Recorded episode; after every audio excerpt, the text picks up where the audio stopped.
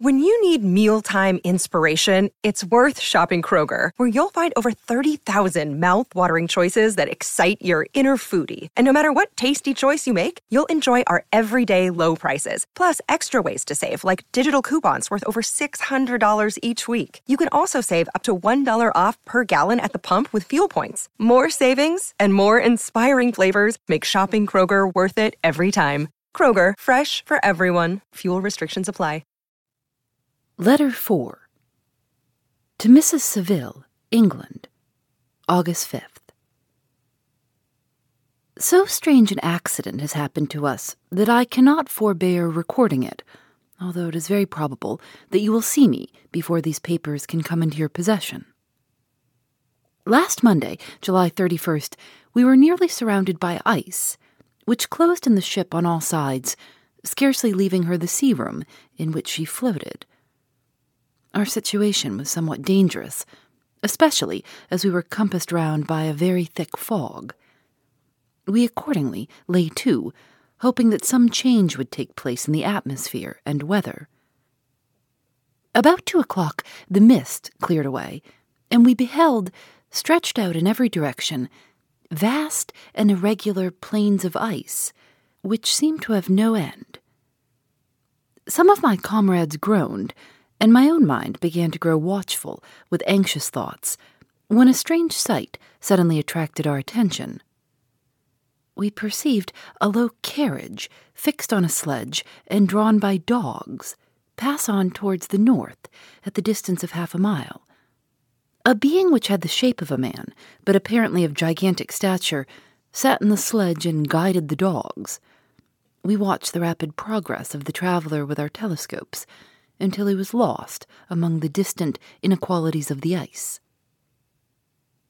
This appearance excited our unqualified wonder. We were, as we believed, many hundred miles from any land, but this apparition seemed to denote that it was not, in reality, so distant as we had supposed. Shut in, however, by ice, it was impossible to follow his track, which we had observed with the greatest attention. About two hours after this occurrence, we heard the ground sea, and before night the ice broke and freed our ship. We, however, lay to until the morning, fearing to encounter in the dark those large, loose masses which float about after the breaking up of the ice. I profited of this time to rest for a few hours. In the morning, however, as soon as it was light, I went upon deck and found all the sailors busy on one side of the vessel, apparently talking to someone in the sea. It was, in fact, a sledge, like that we had seen before, which had drifted towards us in the night on a large fragment of ice. Only one dog remained alive, but there was a human being within it whom the sailors were persuading to enter the vessel. He was not, as the other traveler seemed to be, an inhabitant of some undiscovered island, but a European. When I appeared on deck, the master said, Here is our captain, and he will not allow you to perish on the open sea. On perceiving me, the stranger addressed me in English, although with a foreign accent. Before I come on board your vessel, said he, will you have the kindness to inform me whither you are bound? You may conceive my astonishment on hearing such a question addressed to me from a man on the brink of destruction, and to whom I should have supposed that my vessel would have been a resource which he would not have exchanged for the most precious wealth the earth can afford. I replied, however, that we were on a voyage of discovery towards the northern pole. Upon hearing this, he appeared satisfied and consented to come on board. Good God, Margaret, if you had seen the man who thus capitulated for his safety, your surprise would have been boundless. His limbs were nearly frozen, and his body dreadfully emaciated by fatigue and suffering. I never saw a man in so wretched a condition. We attempted to carry him into the cabin, but as soon as he had quitted the fresh air, he fainted. We accordingly brought him back to the deck and restored him to animation by rubbing him with brandy and forcing him to swallow a small quantity.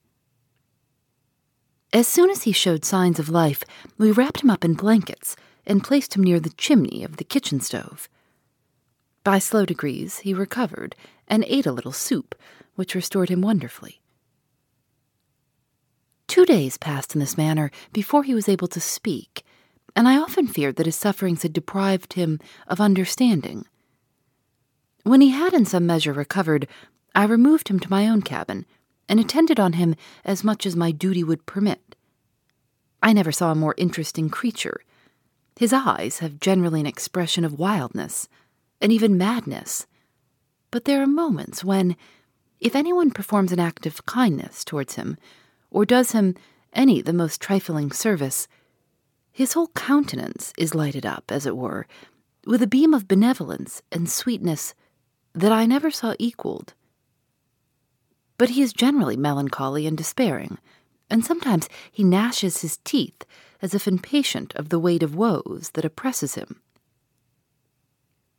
When my guest was a little recovered, I had great trouble to keep off the men who wished to ask him a thousand questions but I would not allow him to be tormented by their idle curiosity in a state of body and mind whose restoration evidently depended upon entire repose. Once, however, the lieutenant asked why he had come so far upon the ice in so strange a vehicle. His countenance instantly assumed an aspect of the deepest gloom, and he replied, To seek one who fled from me and did the man whom you pursued travel in the same fashion? Yes. Then I fancy we have seen him, for the day before we picked you up, we saw some dogs drawing a sledge with a man in it across the ice. This aroused the stranger's attention, and he asked a multitude of questions concerning the route which the demon, as he called him, had pursued. Soon after, when he was alone with me, he said, I have doubtless excited your curiosity, as well as that of these good people, but you are too considerate to make inquiries.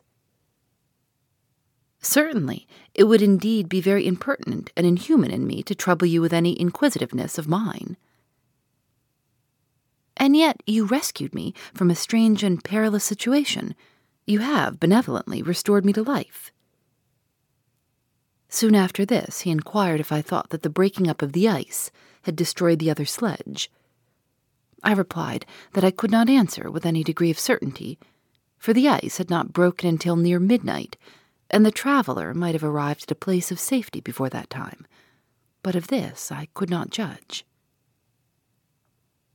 From this time, a new spirit of life animated the decaying frame of the stranger he manifested the greatest eagerness to be upon deck to watch for the sledge which had before appeared.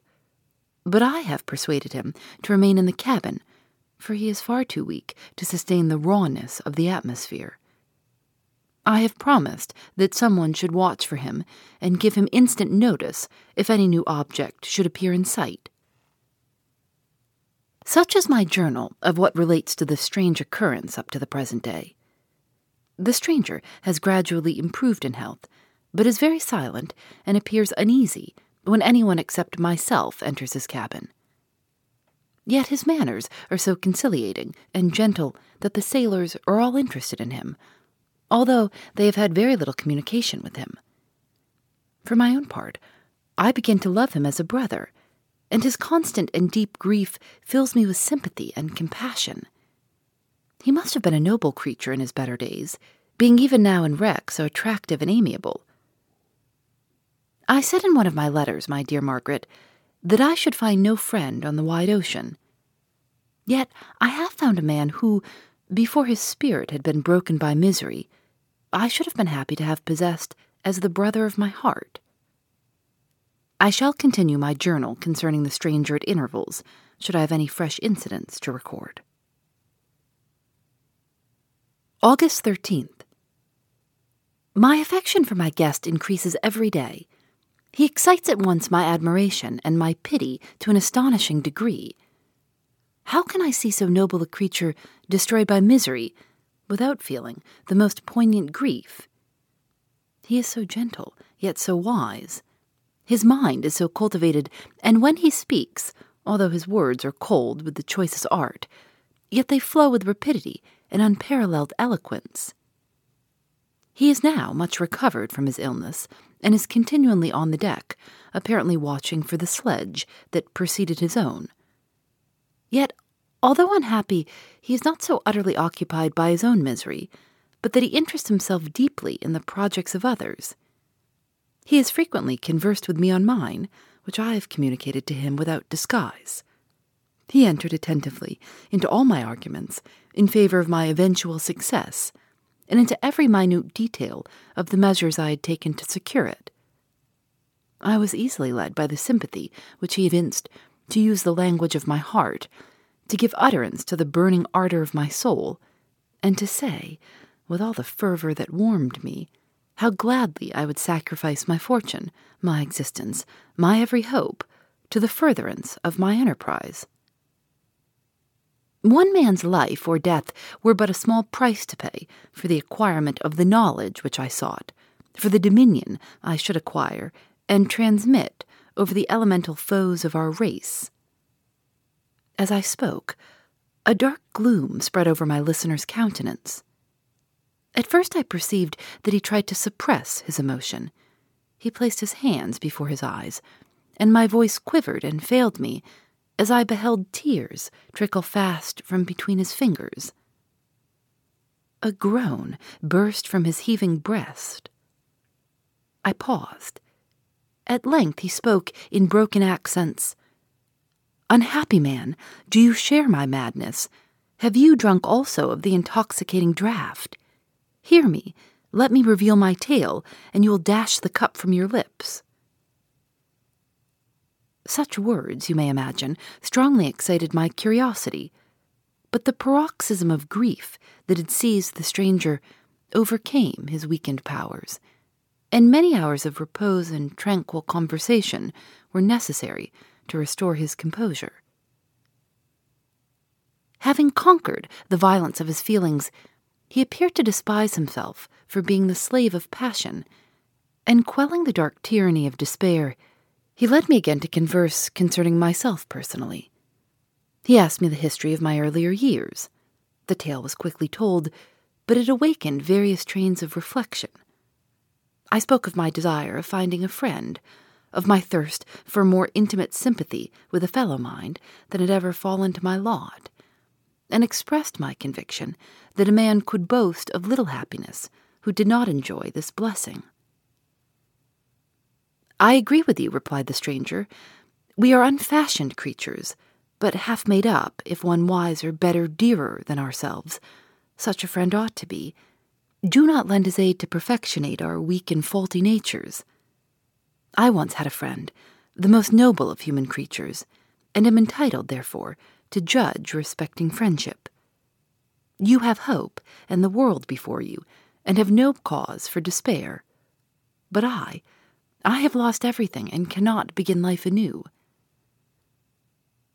As he said this, his countenance became expressive of a calm, settled grief that touched me to the heart. But he was silent and presently retired to his cabin. Even broken in spirit as he is, no one can feel more deeply than he does the beauties of nature the starry sky, the sea, and every sight afforded by these wonderful regions seems still to have the power of elevating his soul from earth. Such a man has a double existence. He may suffer misery and be overwhelmed by disappointments. Yet, when he has retired into himself, he will be like a celestial spirit that has a halo around him, within whose circle no grief or folly ventures. Will you smile at the enthusiasm I express concerning this divine wanderer? You would not if you saw him. You have been tutored and refined by books and retirement from the world, and you are, therefore, somewhat fastidious. But this only renders you the more fit to appreciate the extraordinary merits of this wonderful man. Sometimes I have endeavored to discover what quality it is which he possesses that elevates him so immeasurably above any other person I ever knew. I believe it to be an intuitive discernment, a quick but never failing power of judgment, a penetration into the causes of things, unequaled for clearness and precision. Add to this a facility of expression and a voice whose varied intonations are soul subduing music. August 19th. Yesterday, the stranger said to me, You may easily perceive, Captain Walton, that I have suffered great and unparalleled misfortunes. I had determined at one time that the memory of these evils should die with me. But you have won me to alter my determination. You seek for knowledge and wisdom as I once did, and I ardently hope that the gratification of your wishes may not be a serpent to sting you, as mine has been. I do not know that the relation of my disasters will be useful to you. Yet, when I reflect that you are pursuing the same course, exposing yourself to the same dangers which have rendered me what I am, I imagine that you may deduce an apt moral from my tale one that may direct you, if you succeed, in your undertaking, and console you in case of failure. Prepare to hear of occurrences which are usually deemed marvelous. Were we among the tamer scenes of nature, I might fear to encounter your unbelief, perhaps your ridicule. But many things will appear possible in these wild and mysterious regions, which would provoke the laughter of those unacquainted with the ever varied powers of nature. Nor can I doubt but that my tale conveys in its series internal evidence of the truth of the events of which it is composed.